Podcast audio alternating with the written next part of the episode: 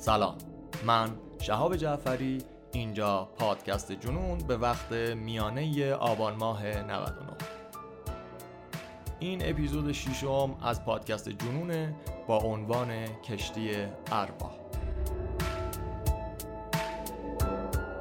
این اپیزود بر اساس مقاله ای با عنوان The Vampire Ship هست. به قلم الکساندر کلاب که سپتامبر 2020 توی نشریه The New Republic منتشر شده. این مقاله رو افروز سمنگویی ترجمه کرده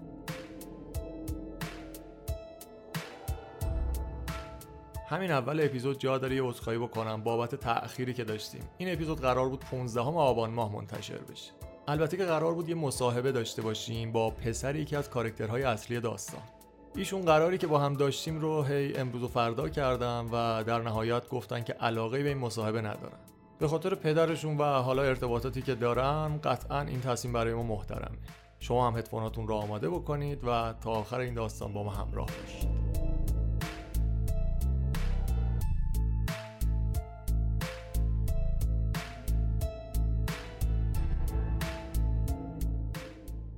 28 آوریل سال 2014 که میشه 8 اردیبهشت 1393 جنوب کشور خودمون توی دریای عمان یه نفتکش توی مسیرش به سمت یونان بود. اسم این نفتکش نوروان یا همون نور یک. روز قبلش از دوبه راه افتاده مقصدش هم که گفتیم یونان. نفتکش نوروان از کانال سوئز یعنی مهمترین شاهراه آبی که آسیا رو به اروپا وصل می‌کنه رد میشه و اوایل صبح روز ششم جون به یونان می‌رسه. به یه بندری به اسم الف سینا یه بندر کتکسیف دقیقا توی غرب آتن. بعد از ظهر روز بعدش یعنی هفتم جون. چهار تا مرد با یه مرسدس SUV مشکی جلوی کشتی وای میستن. میرن بالا و یه سری کیسه های بزرگ رو از قسمت پشت کشتی بیرون میارن و راه میفتن به سمت آتن.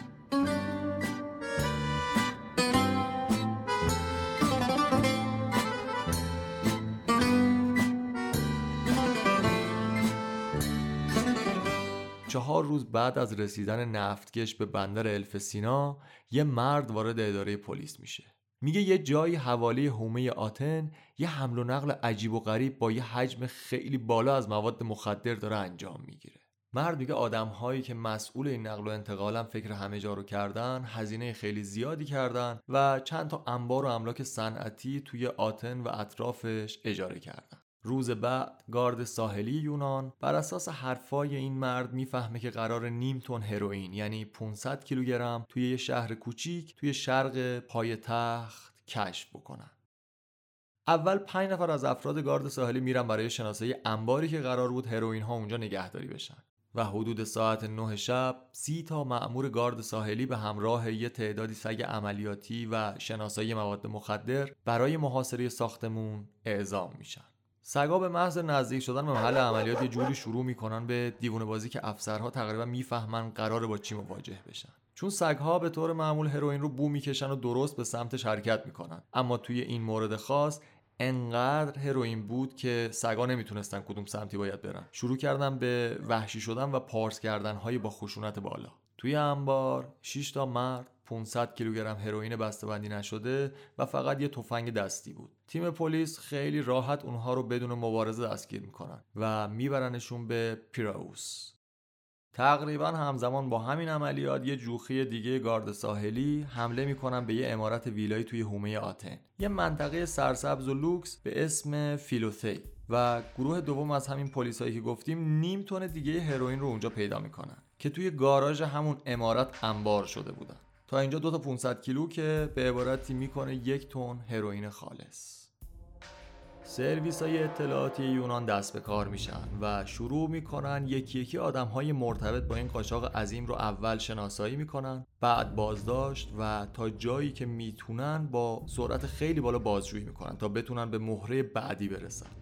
اون خبرچین اصلیه بود که اول ماجرا همه چیز رو لو داد. پلیس اونو هم دستگیر می‌کنه. به خاطر مخفی نگه داشتن هویتش و اینکه قاچاقچا نفهمن کی بهشون خیانت کرده بوده.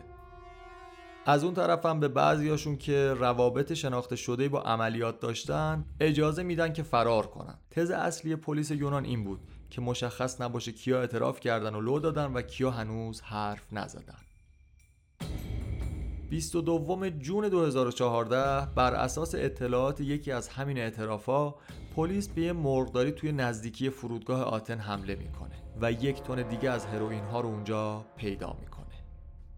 یه تن یک تن هم قبل تا الان دو تن یعنی دو هزار کیلوگرم هروئین خالص. عملیات بعدی گارد ساحلی یونان حمله به بندر الفسینا است. به لطف جزئیات یک منبع کشتی نوروان محاصره میشه و خدمه کشتی یکی یکی دستگیر میشن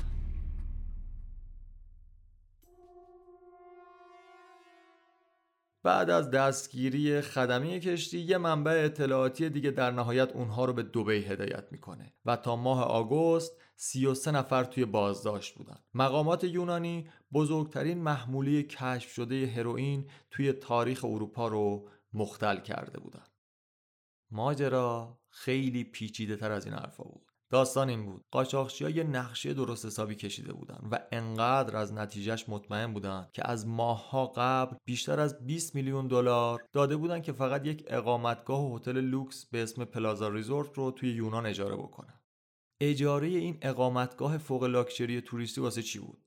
وقتی هروئین ها فروخته می شدن قطعا سود خیلی عجیب و غریبی نصیبشون می شد اینا می‌خواستن این پاتوق توریستی براشون یه فضایی باشه که بتونن اونجا پولشویی درآمدشون رو از فروش هروئین ها پوشش بدن. حالا حساب بکنید نقشه چقدر پرسود بوده که فقط 20 میلیون دلار اجاره مکان پولشویی اینها بود. یه انبار و یه سوله مرغ صنعتی هم نزدیک فرودگاه بین المللی آتن اجاره کرده بودن. اینجاها هروئین هایی رو که با کشتی Noor One می اومدن با حدود 5 تن خاک سنگ مرمر قر و قاطی می‌کردن. نمی‌دونم فیلم Layer Cake رو دیدین یا نه کیک لایه ای اولای فیلم دنیل کریگ میگه که ما یه چیزایی رو با دو کیلو مواد قاطی می‌کنیم و اونو می‌کنیم سه کیلو. اما نباید خیلی حریص بود. قاچاقچی های نوروان هم به همین صورت. دو تن هروئین رو با 5 تن خاک سنگ قاطی می‌کردن و میکردنش 7000 کیلو مواد. بعد میریختن توی کیسه هایی که روش مهر شکر سفید پاکستان زده بودن. بعد قرار بود بیشتر هروئین رو به بندری توی شمال غربی یونان منتقل بکنن. بعد با کشتی به ایتالیا و از اونجا به گوشه کنار خیابونهای بلژیک و هلند برسه و منطقا صدها میلیون یورو به صاحباش برگردونه. همه این نقشه ها حالا نقشه براب شده بودن اما این فقط اول داستان بود. کشتی نوروان باعث یه سری پسلرزه های طولانی توی یونان و یه جورایی سراسر جهان شد. سرمایه گذارای عملیات قاچاق به جون هم افتادن و توی جنگ قصاص بین خودشون دست کم 17 نفر توی سه قاره کشته شدن. بررسی سوابق تلفنی در حال افشای افرادی از پلیس بود که قاچاقچی ها با رشوه اونها رو خریده بودن. از ترکیه تا امارات متحده عربی. قاچاقچی ها سه ماه بعد از پهلو گرفتن کشتی نوروان شروع کردند. گفتیم که اون اوایل تحقیقات مقامات یونانی اجازه دادن که چند تا از خلافکارها فرار کنند. مهمترین چهره ای که از این عملیات فرار کرد راننده همون SUV بنز سیاه بود که وقت رسیدن کشتی رفتن و کیسه ها رو جابجا جا کردن یک مرد ایرانی به اسم محمد دیزل محمد دیزل از ترس دستگیر شدن از یونان به استانبول پرواز می‌کنه و از یکی از دوستهای قدیمی خودش می‌خواد که کمکش کنه تا بتونه صحیح و سالم خودش رو برسونه به دوبی. اون دوست قدیمی محمد دیزل یه ایرانی دیگه بود. مردی به اسم ناجی شریفی زیندشتی. اوایل دهه هفتاد شمسی زیندشتی و محمد دیزل به اتهام قاچاق هروئین توی تهران دستگیر شده بود. چون حجم مواد اصلا کم نبود حکمی که براشون صادر میشه اینه که جفتشون به اعدام محکوم میشه چند وقتی رو توی زندان اوین بودن تا اینکه یک شب دو نفری با همدیگه یک نگهبان زندان رو می‌کشن و از زندان اوین فرار می‌کنن. دیزل میره سمت پاکستان بعدش هم افغانستان. زیندشتی اما با کمک کردها قاچاق میره ترکیه و در نهایت توی استانبول مستقر میشه. زیندشتی قاطی گنگسترهای ترک شروع به فعالیت می‌کنه و با گذشت زمان با پول و قدرتی که توی گنگسترهای ترکیه پیدا می‌کنه اوضاعش خیلی بهتر میشه. تا جایی که می‌تونه چند تا ارتباط خوب بزنه به سیاستمدارهای ترک. توی مطبوعات ترکیه به طور گسترده اعتقاد بر اینه که اواسط دهه 2000 میلادی زیندشتی چند سال بعد از فرار از زندان روابط خوبی با یک حزب سیاسی به اسم ارگنکون داشته. یه حزب سکولار ملیگرای خیلی تند رو که اعضاش اکثرا شامل تعداد زیادی از افسرهای نظامی بوده. هم افسرهای پلیس و هم ارتش. این حزب در حال برنامه ریزی بودن برای سرنگونی دولت اون زمان که اون موقع هم اتفاقا دولت رجب طیب اردوغان بوده. زیندشتی سال 2007 دوباره به جرم قاچاق هروئین زندانی میشه. این بار البته توی ترکیه. اما با اعترافات علیه برجسته ترین اعضای همین حزب ارگنکون خیلی زود آزاد میشه. خب منطقی هم هست. اطلاعات خیلی ارزشمندی رو داشته می‌داده و در ازاش آزاد میشه. به محض آزادی از زندان زیندشتی دوباره به دنیای زیرزمینی خلاف سقوط می‌کنه. اما خلاف تنها ارزاش نمی‌کرد. بازی های سیاسی زیر دندونش مزه کرده بودن. بعد از یه چند وقت خلاف کردن این بار پول نقد زیادی رو به جنبش فتح الله گولن منتقل می‌کنه. سازمان میان روی اسلامی که به فعالیت های مخالف های اردوغان دامن می‌زده. زیندشتی روز به روز داشته قدرت بیشتری می‌گرفته. خارج از پرونده های نوروان حالا یه چیزایی بگیم شاید براتون جالب باشه. دو نفر ایرانی توی ترکیه ترور شدن که پرونده هاشون هنوز باز هستن. و هنوز کامل مشخص نیست که دلیل کشته شدن اونها سیاسی بوده یا تصویه حسابهای شخصی.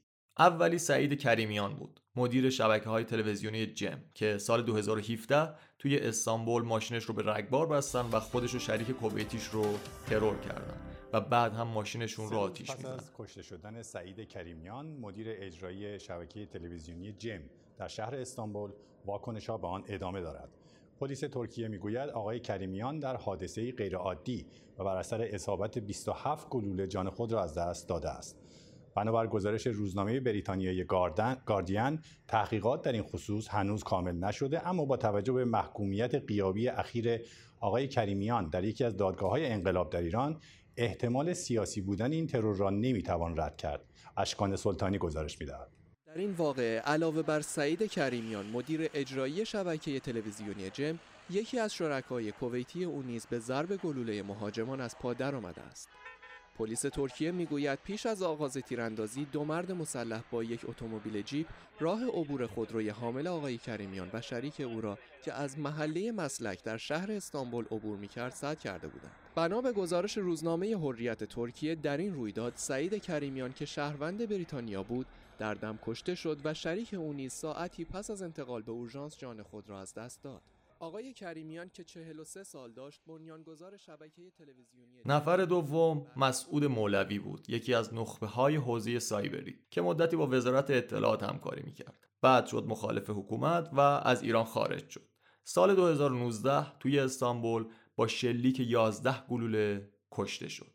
دو تا مزنون اصلی این ترورها دو تا برادر بودن که بعد از ترور می‌رفتن و قایم می‌شدن. حالا کجا پنهان می‌شدن؟ توی املاک شخصی ناجی شریفی زیندشتی. شایعاتی مطرحه که این دوتا ترور به طراحی و دستور ناجی شریفی زیندشتی انجام گرفتن. اما در مورد صحت این ادعاها تا تکمیل نشدن تحقیقات واقعا نمیشه اظهار نظر کرد.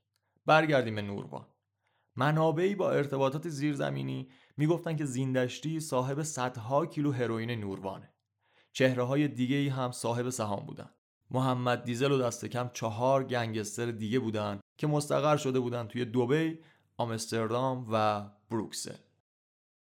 خب وقتی زمان رسیدن نوروان به یونان بهار 2014 بود همین نشون میده که هروئین ها قطعا چند ماه قبل سفارش داده شده بودن. چون نمیشه که یه روزه دو تن هروئین تهیه بکنی. تحقیقات بعدها نشون دادن که دست کم 20 میلیون یورو پول نقد به تولید کننده های هروئین که ایرانی و افغانی بودن پرداخت شده. بعد حمل مواد رو سپردن به یه کارگزار نفت یونانی که حالا مشخص نیست. انگیزه این کارگزاری چی بوده؟ پول نقد می‌خواسته یا یه درصدی از هروئین ها رو می‌خواسته که مال خودش بشه؟ وقتی که کشتی نوروان به وسیله پلیس شناسایی میشه عملیات لو میره اون افرادی که پشت صحنه بودن و گفتیم توی اروپا اقامت داشتن از یه چیزی فقط مطمئن بودن. اینکه یه خیانت توی عملیات اتفاق افتاده. اینکه یه نفر براشون زیر رو کشیده و اونها رو به پلیس لو داده. اونها البته یک نفر رو بین خودشون میشناختن که سابقه لو دادن و آدم فروشی رو داشته. اون شخص کسی نیست به جز ناجی شریفی زیندشتی. یکی از گنگسترها و سرمایه گذارای محمولی نوروان آخرای تابستون 2014 توی یه ایمیلی که سالها بعد پلیس ترکیه بازیابیش کرده بود به زیندشتی می نویسه تو برنامه های ما رو خراب کردی علیه ما صحبت کردی از ما دزدی کردی و همه ماها رو احمق فرض کردی. توی این پیام یه تهدید پنهان هست. دو هفته بعد از دریافت این ایمیل پرشه سفید زیندشتی در حال رفتن به پایین یک بلوار توی استانبول بود که گلوله های درهای ماشین رو شکافتن. راننده و مسافر این پرشه کشته شدن اما خود زیندشتی توی ماشین نبود. توی ماشین برادرزادش بود و مسافر پرشه سفید هم آرزو دختر عزیز و دوست داشتنی زیندشتی. آرزو شریفی زیندشتی و پسر اموش توی راه کلاس های دانشگاه استانبول بودن. یکی از سرمایه گذارهای نوروان از بلژیک به افراد مسلح پیامک داد. شما حتی نتونستید یک کار پاکسازی ساده رو مدیریت کنید. پس توی این حمله قرار نبود دختر کشته بشه و هدف خود زیندشتی بود. یه سوء قصد نافرجام کم بود که آتیش این جنایت ها شعله برتر میشه زیندشتی توی مراسم تشییع جنازه دخترش با سردی میگه من انتظار چیزی شبیه به این رو داشتم.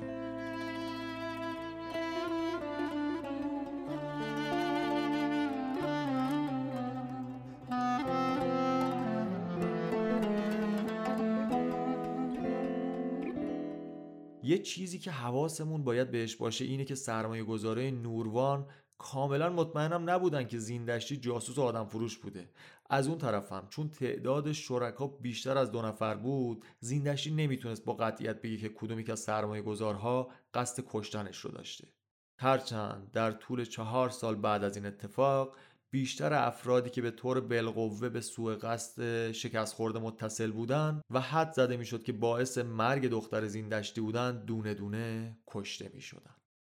اواخر سال 2014 توی ساحل بخش اروپایی استانبول افرادی که پلیس ترکیه ادعا می‌کرد دختر و برادرزاده زیندشتی رو کشته بودن به دست یک قاتل ناشناس مورد اصابت گلوله قرار گرفتن.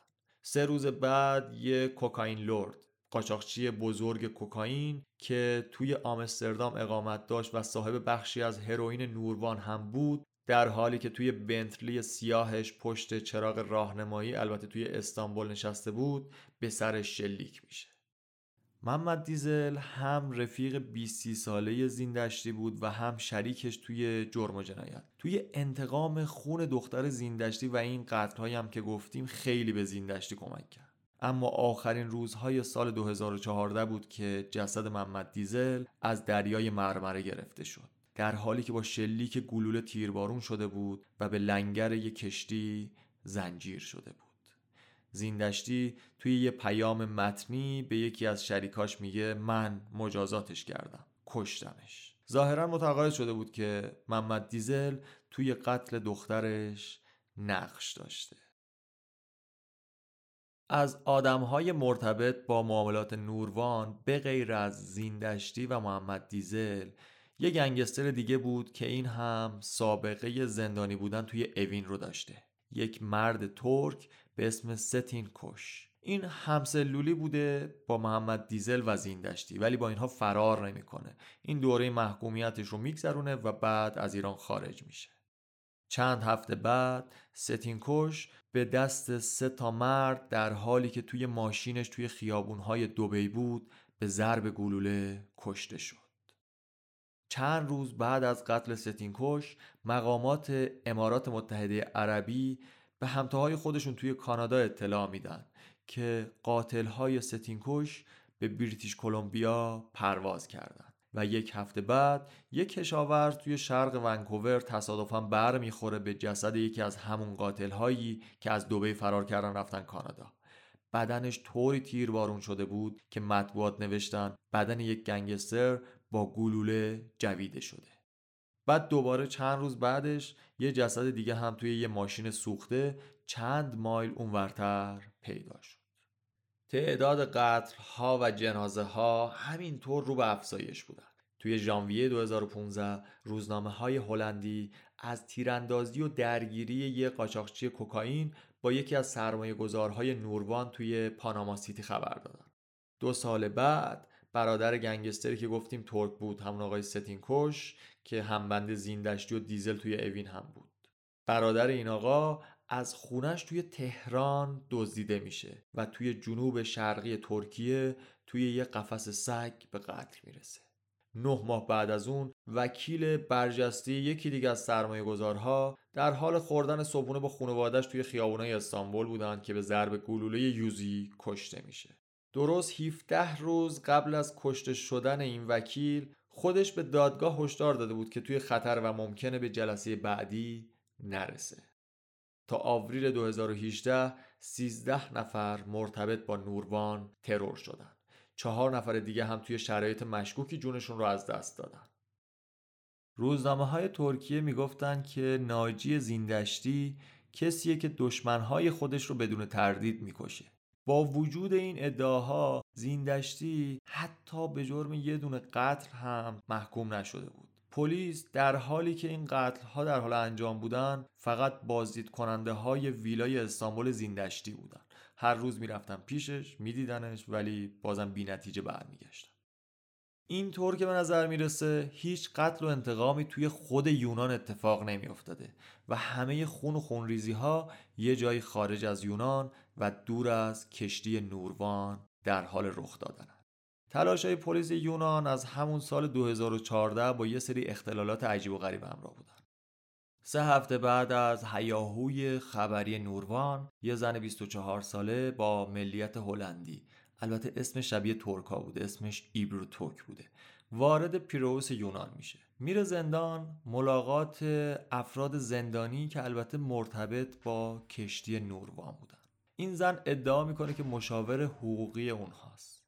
تا سال بعدش بعد از شنود تلفنش به وسیله مقامات هلندی مقامای اطلاعاتی یونان مطلع میشن که این زن حامل پول برای مافیا بوده و کاشف به عمل میاد که به اندازی 200 هزار یورو پول نقد رو توی یونان در طول اقامتش خرج کرده. شاید اون به مردهایی که توی زندان بودن پول داده تا یا ساکت نگهشون داره. یا شاید بهشون دستورالعملهایی داده که زمان بازجویی های احتمالی چی بگن و چیا رو اصلا به زبون نیارن. در عرض یک سال بعضی از متهمها دیگه نمی‌تونستن چیزی به پلیس بگن. اونها هم شروع کردن به کشته شدن. البته خیلی مرموزتر مخفیانه تر و البته با خشونت کمتر. توی جولای 2015 یکی از کارکنهای نوروان که هروئین ها رو از کشتی تخلیه کرده بود از زندان منتقل میشه به یک بیمارستان توی آتن و اونجا بر اثر نارسایی قلبی فوت می‌کنه. کالبوت چکافی مرگ اونو به سکته مغزی ناشی از ادم ریوی یعنی جمع شدن آب توی ریه نسبت دادن. مقامات زندان هیچ تحقیقی رو باز نکردن. و حالا بعدش دوباره باز نه ماه بعد مکانیک نوروان به نگهبانهای زندان در مورد معده دردش شکایت می‌کنه. به سرعت به یه بیمارستان توی پیروس منتقل میشه و به محض ورود مرده اعلام میشه. کالبوت چکافی مکانیک هم دلیل مرگ رو نارسایی قلبی اعلام کرد. واقعا چه اتفاقی داره میافته؟ توی اکتبر 2015 محاکمه علیه 33 تا متهم دستگیر شده در ارتباط با نوروان شروع میشه. قبل از شروع دادرسی یکی از شاهدها با لپتاپش فرار می‌کنه به سمت اوکراین. لپتاپی که حاوی مکاتبات خیلی مهم در مورد بودجه کشتی نوروان بود که اون شاهد و لپتاپ و اطلاعاتش دیگه هیچ وقت دیده نشدن. هفته ها بعد از شروع دادگاه رئیس دادگاه مجبور به کناره گیری شد و طی سالهای آینده سه تا دادستان هم خیلی یهویی از تیم حقوقی ایالت کناره گیری کردن. خیلی زود طوفان فراتر از مسائل پشت پرده اومد و به تهدیدهای فیزیکی مقامات کشیده شد. توی ماه می 2017 یه دادستان زن توی این پرونده از روی دوربین های امنیتی متوجه میشه که چند تا مرد وارد ساختمون آپارتمانش می‌شدن و مخفیانه رفت و آمدهاش رو زیر نظر داشتن. این خانم دادستان از پلیس یونان امنیت شبانه روزی دریافت می‌کنه. چند تا از اعضای دیگه قوه قضایی و گارد ساحلی بسته هایی دریافت می‌کردن که حاوی بمب یا گلوله بودن. گلوله های عمل نکرده. توی ماه جون 2018 یکی از خبرچین های پلیس کسی که نشونی قاچاقچیا توی دوبی رو به مقامات یونانی نشون داده بود. توی یک تصادف مشکوک اتومبیل کشته میشه. وسط این جنگ و دعوا خبرنگارا و روزنامه‌نگارهای یونان هم بی‌نصیب نموندن. توی ماه جون 2016 بقایای سوخته پاناگیوتیز خبرنگاری که در مورد کشتی تحقیق می‌کرد توی پرشه سوختش توی بزرگراهی توی شمال آتن پیدا شد. توی ماه مارس 2018 وقتی یه خبرنگار دیگه برای مصاحبه ای در مورد نوروان وارد هتل هیلتون آتن میشه یه مهاجم ناشناس میاد به سمت این خبرنگار و کلتش رو می‌کشه به سمتش. البته شلیک نمی‌کنه ولی در حد تهدید بود. خب اگر یه خلاصه از داستان بخوایم تا حالا داشته باشیم یه کشتی به اسم نوروان از دریای عمان حرکت می‌کنه به سمت یونان. این کشتی دو تن هروئین رو به اونجا منتقل می‌کنه. پلیس یونان یه 500 کیلو توی یک انبار پیدا می‌کنن یه 500 کیلو توی پارکینگ یک امارت ویلایی و یک یک تن یعنی هزار کیلو رو توی یک مرغداری نزدیک فرودگاه آتن تا اینجا پنج نفر اصلی بودن که توی این پرونده دخیل بودن. ناجی شریفی زیندشتی، محمد دیزل اینا ایرانی بودن. یک آقایی که با اینها ترک بود به اسم ستین کوش که توی دوبی بود. یکی توی آمستردام و یکی توی بروکسل. گفتیم که بعد از لو رفتن عملیات قاچاق شرکا به یکی شک می‌کنن به ناجی شریفی زیندشتی. می‌خوان اون رو بکشن ولی به اشتباه دختر و برادرزادش رو می‌کشن. شریفی زیندشتی هم شروع می‌کنه به انتقام گرفتن و سعی می‌کنه که همه اینها رو بکشه. محمد دیزل کشته میشه آقای ستین کش توی دوبه کشته میشه. اسمی هنوز از اون دو نفر نداریم. ولی باز یکی از اونها که توی آمستردام بودن هم توی ترکیه کشته میشن و حالا می‌رسه باز به خدمه کشتی که توی زندان بودن و دستگیر شده بودن. اینها هم دونه دونه به خاطر نارسایی قلبی توی بیمارستان کشته می‌شدن. تهدیدها حالا می‌رسه به مقامات قضایی یونان که اونها هم مجبور میشن به کنارگیری و یا تهدید شدن حتی خبرنگارها هم گفتیم که نصیب نموندن. اونها هم یه جاهایی تهدید می‌شدن و یکی از خبرنگارها هم کشته میشه و جسدش توی پرشه خودش سوزونده میشه. خب حالا ادامه ماجرای کشتی نوربان. کاراگاه ها و دادستان های یونانی بعد از کلی تحقیق و بازجویی به یه اسم رسیده بودن. مردی به اسم افتیمیوس یانوساکیس که اجاره نوروان رو توی سال 2012 شروع کرده بود. یه کارگزار نفتی که صاحب کلکسیون ماشین های کروکی بود. یانوساکیس یه چند تا کلوپ شبونه از پدرش به ارث برده بود. پدری که خودش توی سال 2009 بیرون بار خودش جوری مورد ضرب و شتم قرار گرفته بود که جونش رو از دست داده بود. دو سال بعد از مرگ پدرش یعنی سال 2011 یانوساکیس به دوبی نقل مکان می‌کنه.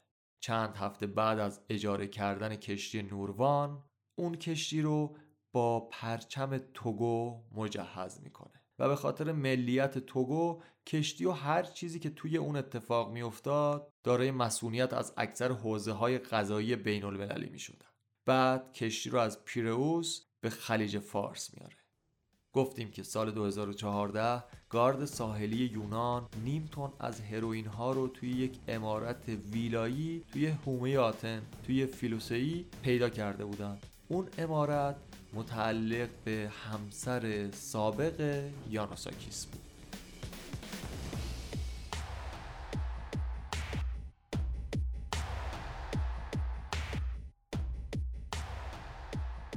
توی آگوست 2016 یانوساکیس به اتهام قاچاق مواد مخدر حکم حبس ابد می‌گیره. اون میگه که یکی از اولین تماسهایی که توی دوبه انجام داده با یک ایرانی بوده که خودش رو محمد دیزل معرفی می‌کرد. اونا شروع به انجام کار با هم کردن. یانوزاکیس نوروان رو به ایران اعزام می‌کرد. جایی که سوخت قاچاق رو از ماهیگیرها می‌گرفت. یانوزاکیس این سوخت های قاچاق رو به محمد دیزل میفروخت چون خریدارهایی با قیمت بالاتری پیدا می‌کرد. اوایل سال 2013 بعد از یک سال اختصاص دادن به طرح قاچاق سوخت تصمیم گرفتن که کار رو گسترش بدن و شروع کنن به قاچاق هروئین.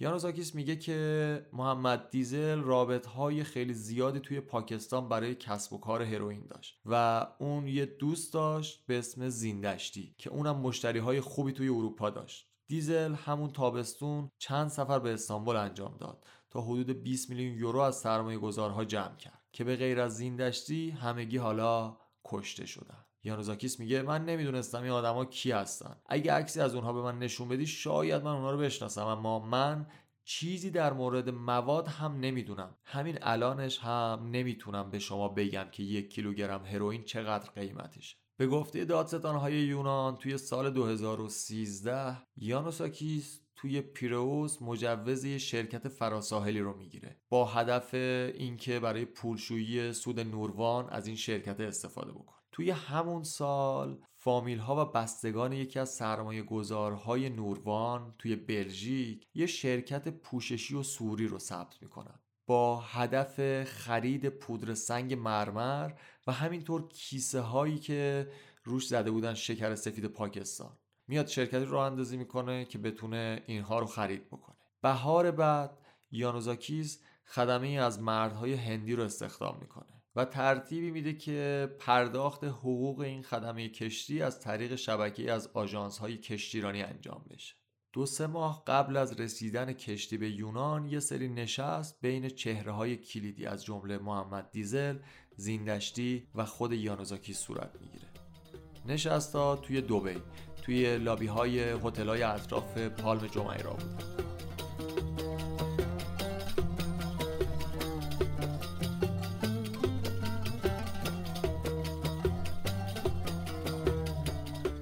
با وجود ادعاهای یانوساکیس اون اصلا هم با کسب و کار هروئین غریبه نبود. چرا که کارگاه های پرونده نوروان به زودی فهمیدن که پلیس قبرس یه پرونده برای سال 2010 دارن در مورد یانوساکیس و برادرش. اونها مقادیر زیادی هارد دراگز یعنی مواد مخدر سنگین مثل مورفین و همین هروئین. از آلبانی تهیه می‌کردن و بعد میفرستادن به کشورهای دیگه. بر اساس سابقه مبهم یانوساکیس توی تجارت مواد مخدر این احتمال وجود داره که توی جلسات برنامه ریزی که توی دوبه برگزار می‌شد به سرعت صحبت می‌کرده تا منابع مالی لازم برای انجام معامله توی این مقیاس سرسام‌آور رو ترتیب بده. شما فقط یه بخش رو در نظر بگیرید. عبور نوروان از کانال سوئز نیاز داشته به عوارض چهل هزار دلاری. کاراگاه ها متقاعد نشدن که یانوساکیز این مبلغ رو پرداخت کرده باشه. این آدم با ذخایر نقدی محدودش توی اون زمان نمی‌تونسته هزینه رو تأمین کرده باشه. به عبارت دیگه یک مهره دیگه حتما توی معمای نوروان وجود داره که ارتباطات بزرگتر و ترتیبات لازم برای این معامله بزرگ رو انجام می‌داده. کسی که در مورد کشتیرانی و مقررات بین الملل اون چیزهای زیادی بدونه. شاید سود اصلی رو همین آدم مخفیانه توی پشت پرده مدیریت می‌کرد. اون زمان کارگاه های یونان می‌دونستن که حداقل یه نفر دیگه هست که باید دنبالش باشن. یه نفر به غیر از زیندشتی و اعضای عملیاتی که حالا یا به زندان افتاده بودن یا ترور شده بودن. اون شخص کسی نیست به جز ماریناکیس یکی از ثروتمندترین و تأثیرگذارترین مردهای یونان. مرد پرقدرتی که تقریبا همه جا با محافظهای سیاه پوشی محاصره شده. اون کسیه که عادت نداره توی مسیرش هیچ مزاحمی داشته باشه. سال 1999 ماریناکیس بعد از فوت پدرش یه ناوگانی از نفتکش ها رو به ارث می‌بره. اون شروع می‌کنه به تبدیل کردن شهر پیراوس دومین بندر کانتینری بزرگ مدیترانه به یه هلدینگ فئودالی بزرگ. بلوک های زیادی از املاک پیراوس رو می‌خره. خیابون ها رو با مجسمه هایی از اسطوره های یونانی مزین می‌کنه و این مرد که خودش رو به عنوان حامی طبقه کارگر مطرح می‌کرده اسپانسر و حامی ارسال مواد و وعده های غذایی میشه برای پناهنده هایی که توی اسکله ها توی یونان نگهداری می‌شدن. طرفدارهای فوتبال احتمالا ماریناکیس رو میشناسن. سال 2012 مالکیت کامل یکی از مشهورترین تیم‌های فوتبال یونان یعنی اولمپیاکوس رو به دست میگیره. Ο Σισε προσπάθησε, Ανσαριφάρ, γκολ! 1-0 Ολυμπιακός!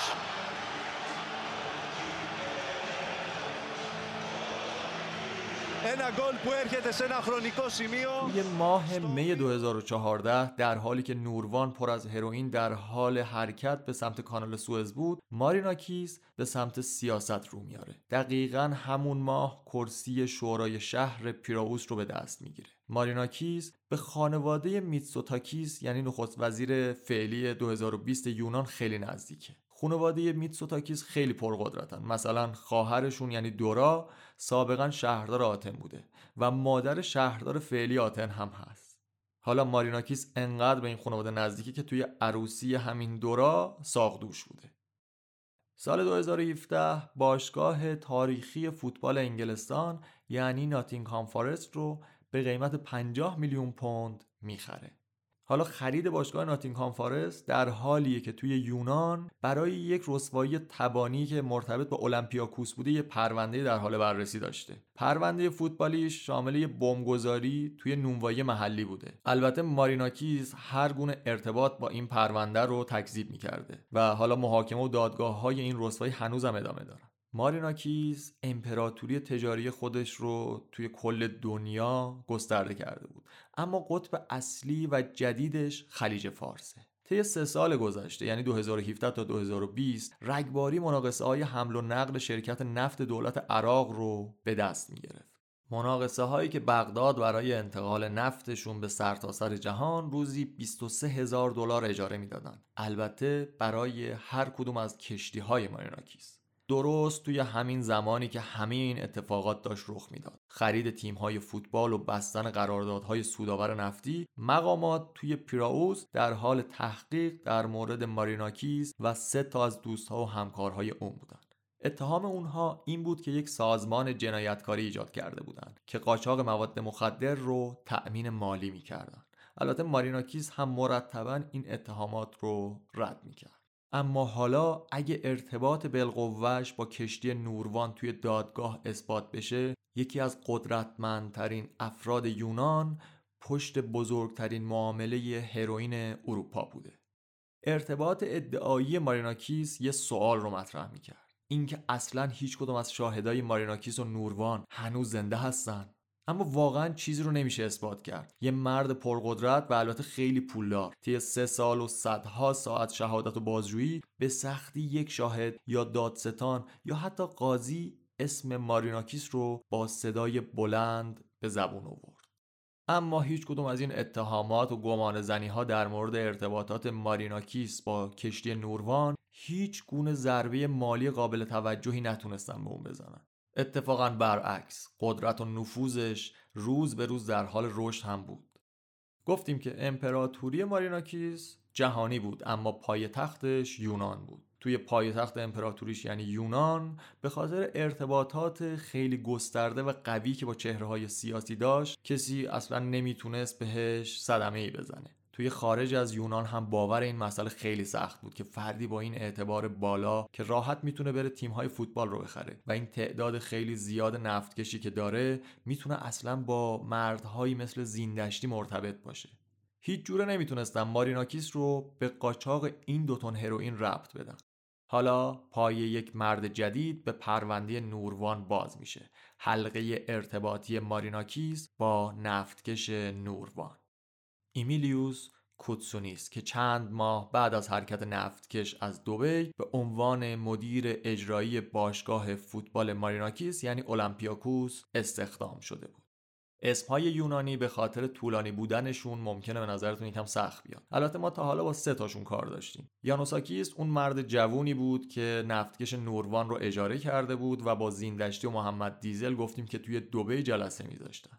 دومین اسم یونانیمون ماریناکیس بود. اون مرد پرقدرت و پولداری که گفتیم پشت پرده نوروان بود. مردی که امپراتوری نفتکش ها رو داشت و مالک باشگاه ناتینگهام فارست انگلستان و اولمپیاکوس یونان بود. و سومین نفر کوتسونیس که گفتیم حلقه ارتباطی ماریناکیس با نوروان بود و مدیر اجرایی باشگاه اولمپیاکوس بود. این آقای کوتسونیس سال 2016 به جرم تأسیس یک شرکت پوششی توی شارجه امارات متهم میشه. شرکتی که از سال 2013 کارهای نقدینگی شرکتهای تخلف و قاچاق دارویی رو انجام می‌داده.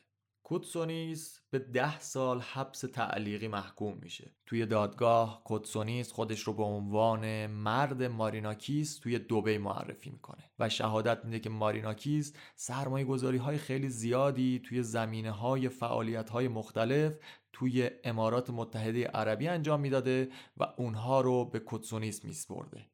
حلقه ارتباط بعدی کسی نیست به جز یانوساکیس. همون کسی که گفتیم از سال 2016 به حکم حبس ابد توی زندان بود. یانوساکیس میاد و ادعا می‌کنه که من با ماریناکیس شرکای تجاری بودیم. البته ناگفته نمونه که ماریناکیس نه تایید می‌کرد و نه تکذیب اما یانوساکیس میاد و ادعا می‌کنه که ماریناکیس تابستون قبل از عزیمت نوروان به یونان اومد دوبی و باهاش ملاقات کردیم. من و ماریناکیس به همراه شیخهای دلال نفت که محمد دیزل به اونها سوخت قاچاق رو میفروختن توی هتل برج العرب دوبی جلسه تشکیل دادیم. این هم بگیم که ماریناکیس هیچ وقت در مورد اینکه آیا این جلسه واقعا اتفاق افتاده یا نه اظهار نظر صریحی نکرد و مجبور به ارائه شهادت نشد. دلیلش هم فقط یه چیزه. هیچ دادگاه رسمی علیهش تشکیل نشد. پلیس یونان اومد و همه چیزهایی رو حوالی اون تاریخی که یانوساکیس ادعا می‌کرد بررسی کردن و فهمیدن که ماریناکیس همون زمان شروع به انتقال مقادیر زیادی پول به حساب یانوساکیس کرده بود. سال 2017 مقامات دوبی حسابهای مالی یانوساکیس رو تحویل دادستانهای یونان دادن که نشون می‌داد سال 2013 تقریبا یک سال قبل از حرکت کشتی نوروان دو تا معامله تقریبا یک میلیون دلاری از شرکت حمل و نقل ماریناکیس به کارگزاری یانوساکیس منتقل شده بود. پلیس یونان غیر از اون یک میلیون دلار می‌فهمن که 400 هزار دلار دیگه به حساب یانوساکیس توی دوبی حواله شده. این 400 هزار دلار از حساب یک شرکتی واریز شده که دقیقا توی همون ساختمونیه که شرکت حمل و نقل ماریناکیس اونجاست. و نماینده قانونی این شرکت هم پسر اموی ماریناکیس بود. تا اینجا یک میلیون و 400 هزار دلار.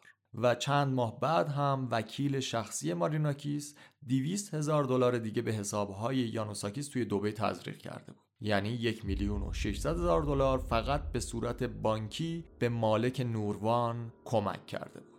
با ورود شواهد جدید در مورد این جلسات و تزریق های عمده نقدی توی دوبه یه سوال واضح مطرح شد. اگه ماریناکیس، کوتسونیس و یانوساکیس رو میشناخت آیا از کل عملیات قاچاق هم اطلاع داشته یا نه؟ جواب این سوال از یه تحقیق کاملا جداگانه به دست اومد. توی ماه می 2012 سرویس های اطلاعاتی یونان روی استراق سمع مالکا و مدیرای باشگاه فوتبال یونان داشتن کار می‌کردن تا یه شواهدی رو برای تحقیقاتشون در مورد تبانی بازی ها جمع بکنن.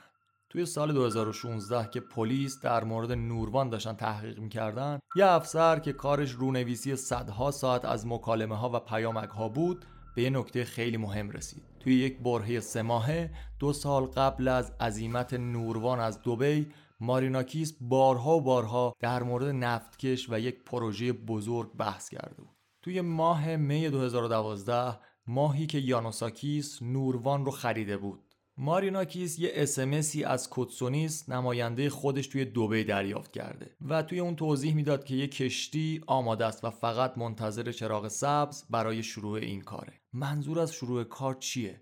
طی ماههای بعدی مکالمات ماریناکیس مملو از اشارات مرموز به ماهیگیران ایرانی کمی کار یک شرکت بزرگ که اونجا بود. من با همه این مسائل باید خیلی مراقب باشم. من اصلا نمی‌خوام درگیر چنین چیزهایی بشم. و یا مثلا توی یک لحظه به کتسونیس میگه که این آدم تا حالا امتحان خودش رو پس نداده. ما به پسرهایی نیاز داریم که توی شرایط بد آب و هوایی هم بتونن تحویلش بدن. خب داریم در مورد این میگیم که پلیس سال 2012 به خاطر پرونده تبانی های فوتبال داشتن گفتگوها و مسیج ها رو بررسی می‌کردن و همه رو ضبط می‌کردن و شنود می‌کردن. سال 2016 به خاطر پرونده نوروان میان و رجوع می‌کنن به همون فایل های سال 2012 می‌بینن دقیقا توی سال 2012 همون ماهی که یانوساکیس میره و کشتی نوروان رو می‌خره و کارش رو شروع می‌کنه ماریناکیس داره به کوتسونیس در مورد اینکه باید یه کاری رو شروع بکنن پیام میده و یا توی مکالماتش در موردش صحبت می‌کنه و سعی می‌کنه که با یه سری اصطلاحات فوتبالی مثلا اینو پوشش بدن. اما گویا دارن در مورد همین پروژه حمل هروئین صحبت می‌کنن. توی ماه جون 2016 17 نفر از 33 تا متهم دادگاه نوروان به خاطر اینکه تصوری از حمل هروئین توسط نفتکش نداشتن تبرئه شدن اما شواهد جمعآوری شده طی دو سال تزریق پول نقد جلسات توی دوبی و تماسهای تلفنی که در مورد برنامه های بزرگ آینده صحبت می کرد برای مطرح شدن یه پرسش جدید و البته کلیدی کفایت می. چرا ماریناکیز علاقه خیلی زیادی به یانوساکیز و کشتی قاچاقش نشون داده بود؟ خب قبلا هم گفتیم دادستانی پیراوس تحقیقاتی علیه ماریناکیس و سه نفر از همکاراش به اتهام اداره یک سازمان جنایتکار خرید قاچاق و فروش مواد مخدر شروع کرد. در تمام طول تحقیق ماریناکیز هر ارتباطی رو با قاچاق مواد مخدر قویا رد می کرد و یک بیانی هم منتشر کرد که توی اون ادعا می کرد که اتهامات علیهش به خاطر انگیزه های سیاسی بوده و هستن. میگه که اعضای ائتلاف حاکم منو مدام هدف حملاتشون قرار دادن.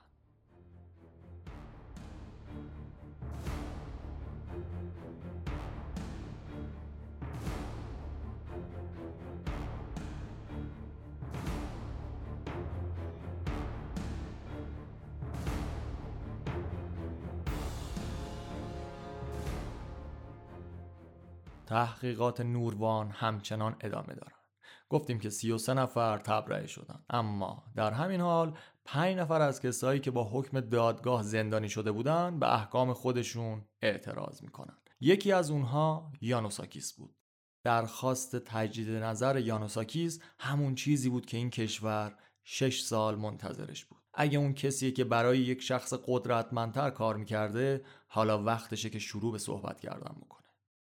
برای اهداف امنیتی این جلسات دادگاه های تجدید نظر توی بزرگترین زندان یونان برگزار می شدن که توی دامنه کوهی مشرف به سواحل پیراوس بودن توی سه سال گذشته در حالی که تعداد های نوروان دو رقمی شده بودند و شایعات درباره سرمایهدار قدرتمند یونان همه جا به گوش می رسید جنجال های روزنامه ها خیلی یکهایی و به طرز چشمگیر کم شده بودند. همین نشون میده که ماریناکیز با در دست گرفتن رسانه ها تونست اخبار رو منحرف بکنه. در حالی که تحقیقات علیه ماریناکیس و هیاهوی عمومی در موردش رو به خاموشی بود تجدید نظر یانوساکیس شروع شد. ماهی دوبار از راهروی زندانی که دو طرفش گاردها با سگهاشون وایساده بودن رد می‌شد. موهاش مرتب یه عینک آفتابی اوییتور زده یه تسبیح سنگی بنفش یونانی انداخته گردنش یه ساعت رولکس طلا هم به دستش بسته و توی یک ابر اتکلون خوشبو حرکت می‌کنه. یانوساکیس رو حالا توی یه سلول انفرادی نگهش میداشتن. اون ادعا می‌کنه زندانی های دیگه قصد کشتنشو دارن. با اشاره به زخم چاقویی که یک سال قبل از اون به مفصل رونش وارد شده میگه یکی از این مهاجما به من گفت که به خاطر لو دادن اسمها گلوت رو پاره می‌کنم. یانوساکیس حتی یه مدتی هم به طور موقت توی یک بیمارستان روانی بستری شد. اونجا تخته کف تخت خوابش رو در میاره و سعی می‌کنه با کوبیدن تخته به پیشونی خودش خودکشی بکنه. اما خب میان جلوشو می‌گیرن و اتفاقی واسش نمیافته. توی جلسات دادگاه یانوساکیس جزئیات جدیدی به داستان قبلیش اضافه نمی‌کنه بلکه شروع می‌کنه و یک داستان کاملا جدید رو تعریف می‌کنه. میگه شما از اولش رو اشتباه رفتین. من دو تن هروئین رو به اروپا قاچاق نکردم. من سه تن هروئین با خودم آورده بودم. همین دو تن هم خودش بزرگترین محموله هروئین کشف شده است حالا در صورت صحت این حرفش این محموله هروئین توی تاریخ اروپا اصلا یه چیز دست نیافتنی میشه. اما معنیش اینه که یک تن از هروئین ها یعنی 70 میلیون یورو مواد رو با موفقیت جایی تحویل دادن. پس نوروان به یکی از شرکا باید سود خیلی خوبی رسونده باشه. طبق اظهارات یانوساکیس اون شخص کسی نیست غیر از ماریناکیس.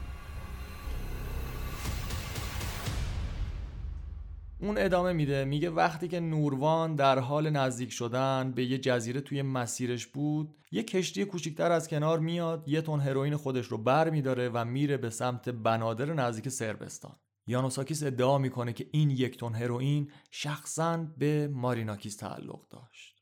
البته جا داره یکم به حرفای یانوساکیس شک بکنیم. چون که هیچ کدوم از خدمه نوروان اصلا به تحویل هروئین به کشتی دیگه اشاره نکرده بودن. وقتی این سوال رو واسه یانوساکیس مطرح می‌کنم به دوتا متهمی که توی زندان مرده بودن اشاره می‌کنه. البته که همکارهای بازمونده اونها از ترس مجازات سنگینتر جرأت نکردن و بیان حرف بزنن. قطعا جرم ستون از دوتون خیلی بیشتر اما دلایلی هم هستن که بشه این ادعاهاش رو جدی گرفت. طبق اسناد پلیس ترکیه شاهدهایی که توی استانبول بازجویی شدن سالها قبل از این هم اصرار داشتن که سه تن و نه دو تن هروئین به اروپا قاچاق شده بوده.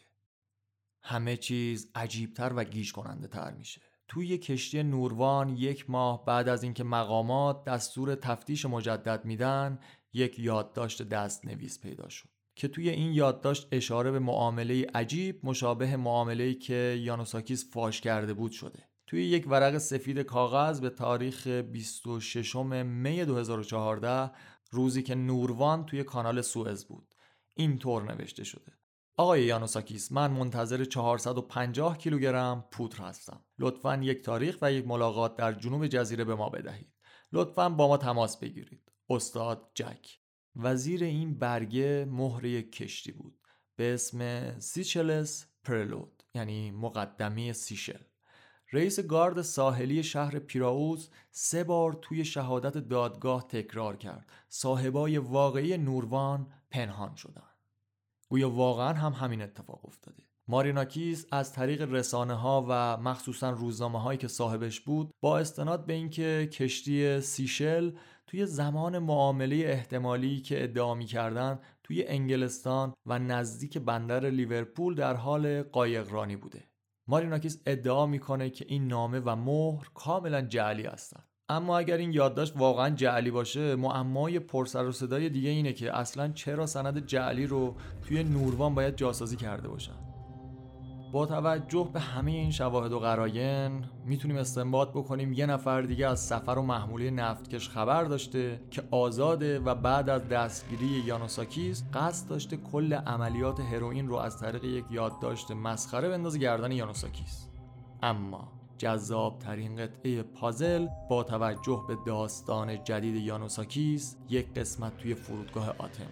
سه ماه بعد از رسیدن کشتی نوروان به یونان مدیرعامل شرکت حمل و نقل ماریناکیز از فجیره توی امارات به آتن پرواز می‌کنه. به محض ورود ازش می‌خوان که چمدونش رو باز بکنه و توی چمدون خودش 622 هزار یورو اسکناس داشت. وقتی که خبر این حجم زیاد از اسکناس ها توی چمدون مدیرعامل شرکت حمل و نقل ماریناکیس داشته بیخ پیدا می‌کرده خود ماریناکیس ورود می‌کنه به این ماجرا. و سعی می‌کنه که از قدرت سیاسی خودش و اون قدرت رسانه‌ای که داشته استفاده بکنه. میگه که ما قصد داشتیم حواله بزنیم به حساب کسی بعد خب کنسل شده اون معامله. این پولهای نقد حالا همون پولیه که کنسل شده و مجبور شدیم اینجوری برش گردونیم بیاریم. اما از اون طرف مقامات قانونی اصرار دارن که این شواهد واضحی از پول شوییه نظر پلیس این بود که این پول یه بخشی از فروش اون یک تن هروئینیه که خود ماریناکیس برداشته بود. اما به خاطر نفوذ بالای ماریناکیس دستشون به جایی بند نمی‌شد. این هم مثل بقیه اتهامات به ماریناکیس بی نتیجه میمونه. توی همین حال و احوال تحقیقات طولانی مدت ترکیه درباره نوروان هم با همتاهای یونانی خودشون همگرایی زیادی داشته. یانوساکیس فقط چند ماه بعد از اینکه کشور رو با داستان جدید خودش شوکه کرده به طرز مرموزی میاد و حرفش رو پس می‌گیره.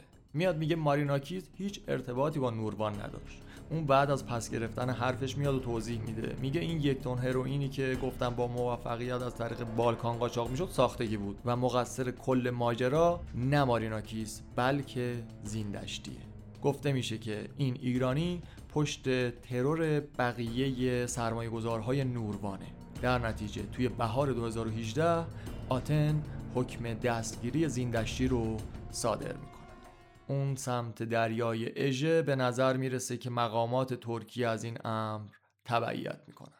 اوایل صبح یکی از روزهای اپریل پلیس توی ویلای استانبول زیندشتی منتظر میمونن و اونو نه نفر دیگر رو دستگیر می‌کنن. چهار تا افسر پلیس فعلی یا حتی سابق هم توی اونها بودن و یک هفته بعد ماریناکیس علنا براعت خودش رو اعلام می‌کنه. یکی از روزنامه های خود ماریناکیس توی یک گزارش به زبان انگلیسی ادعا می‌کنه که دستگیری زیندشتی ضربه بزرگی به یک بازی چندین سال است. دادستان های ترکیه از اون طرف هیچ وقت ادعا نکردن که زیندشتی مغز متفکر نوروانه. اونو به اتهام قتل وکیل یکی از سرمایه گذارهای نوروان دستگیر می‌کنن در هر صورت ترکیه در نهایت به بنبست دیگه توی این پرونده می‌رسه. زیندشتی کمتر از 6 ماه توی زندان بود و در عرض چند ساعت از آزادی از نظر پلیس ناپدید شد. درسته که پیشینه جنایی عجیبی داشته زیندشتی و پرونده صاف و سفید و تمیزی نداشته اما خب روابط خیلی آشکاری هم با محافل داخلی و قدرت سیاسی داشته. شاید به خاطر همین بوده که آزادش می‌کنن. شش ماه بعد از آزادی زودهنگام و عجیبش از زندان چهره زیندشتی توی صفحه اول یکی از روزنامه های ترکیه چاپ میشه. اون برای صرف شام با یکی از نزدیکترین مشاورهای اردوغان و همینطور یکی از اعضای ارشد حزبش عکس گرفته بود. هنوز یک ماه از انتشار عکس زیندشتی روی روزنامه نمیگذره که ایلهان آنگان یکی از آخرین سرمایه گذارهای نوروان که زنده مونده بوده حین راه رفتن کنار ساحل استانبول با اصابت گلوله به سرش کشته میشه. هفته ها بعد از اینکه برادرش به دادستان دولت گفته بود که زیندشتی افراد مسلحی رو به دنبال اونها میفرسته. همینقدر سه تا بازداشت به دنبال داشت. اما زیندشتی بین اونها نبود.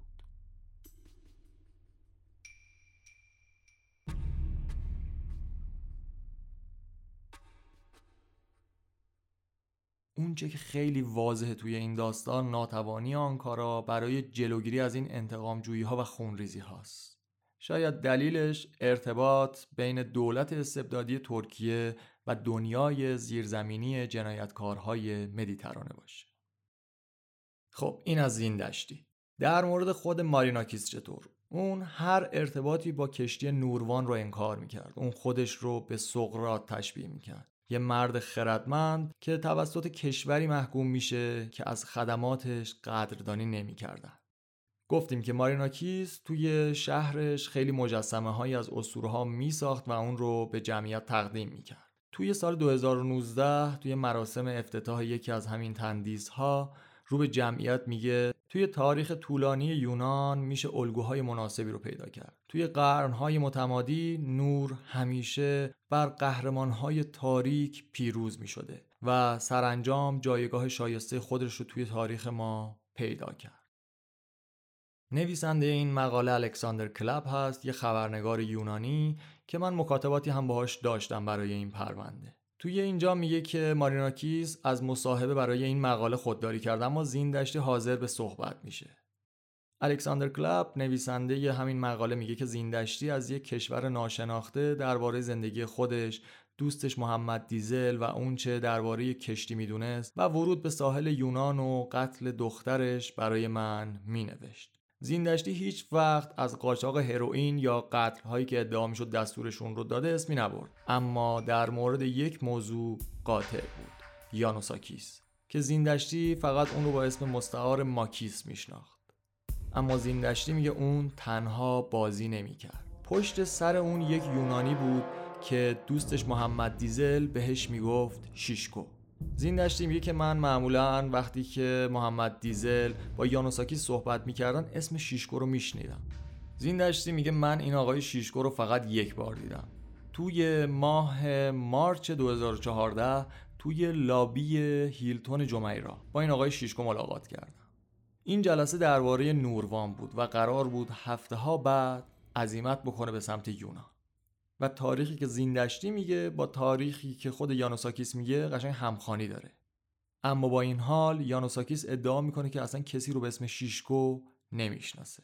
نویسنده این مقاله میگه که من عکس های زیادی از مردهای یونانی برای زیندشتی میفرستادم که ببینم توی اونها می‌تونه شیشکو رو شناسایی بکنه یا نه. و زیندشتی یکی از این عکس ها رو تایید می‌کنه. این عکس متعلق به ماریناکیز بود. زیندشتی میگه که من اونو به یاد میارم به خاطر اینکه واقعا چاق بود خیلی چاق بود. و در غیر این صورت اگه یک مرد عادی بود اصلا ممکن بود توجه من رو جلب نکنه. تکرار می‌کنم واقعا چاق بود.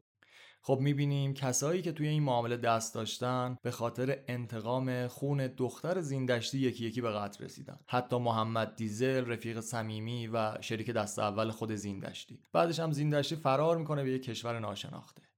یانوساکیز که یه تورایی مالک کشتی بود به جرم حمل مواد مخدر توی زندان بود و هنوز هم داره محکومیتش رو سپری می‌کنه. و از اون طرف ماریناکیس که یه آدم کله گنده بود و گویا پشت پرده معامله نوروان بود حتی به یک جلسه دادگاه هم فراخونده نشد. کشتی ارواح اما هنوز هم کنار ساحل الفسیناست. همون جایی که 6 سال پیش لنگر انداخته بود. 6 سال و 17 تا مرگ رو پشت سر گذاشته تا آروم بگیره. توی یک خلیج خلوت و اکثرا مهالود که یه طرفش سیلوهای سیمان هستن که گهگاهی گرد سفیدی ازشون بلند میشه. سمت دیگرش اما یه بنای باستانی فروریخته از یونان باستان هست. یه معبد قدیمی جایی که آتنی های باستان آین های رمزالود مذهبی خودشون رو اونجا جشن می‌گرفتن. زنگ زدگی توی فولاد کشتی در حال پیشرویه و دامان دریا آرام آرام در حال خوردن بدنی اونه. نوروان یه جوری خودش رو کج کرده و یه طرفش رو توی آب هل داده انگاری که داره تمام تلاش خودش رو می‌کنه تا کاملا از دید ناپدید بشه. نفتکش نوروان رو تازگی به حراجم گذاشتن. با قیمتی حدود 60 هزار یورو. این مبلغ پایین حتی از پول آهن و زایات کشتی هم کمتره. اما حتی با همین نرخ پایین فعلی هم خریداری برای کشتی ارواح وجود نداره.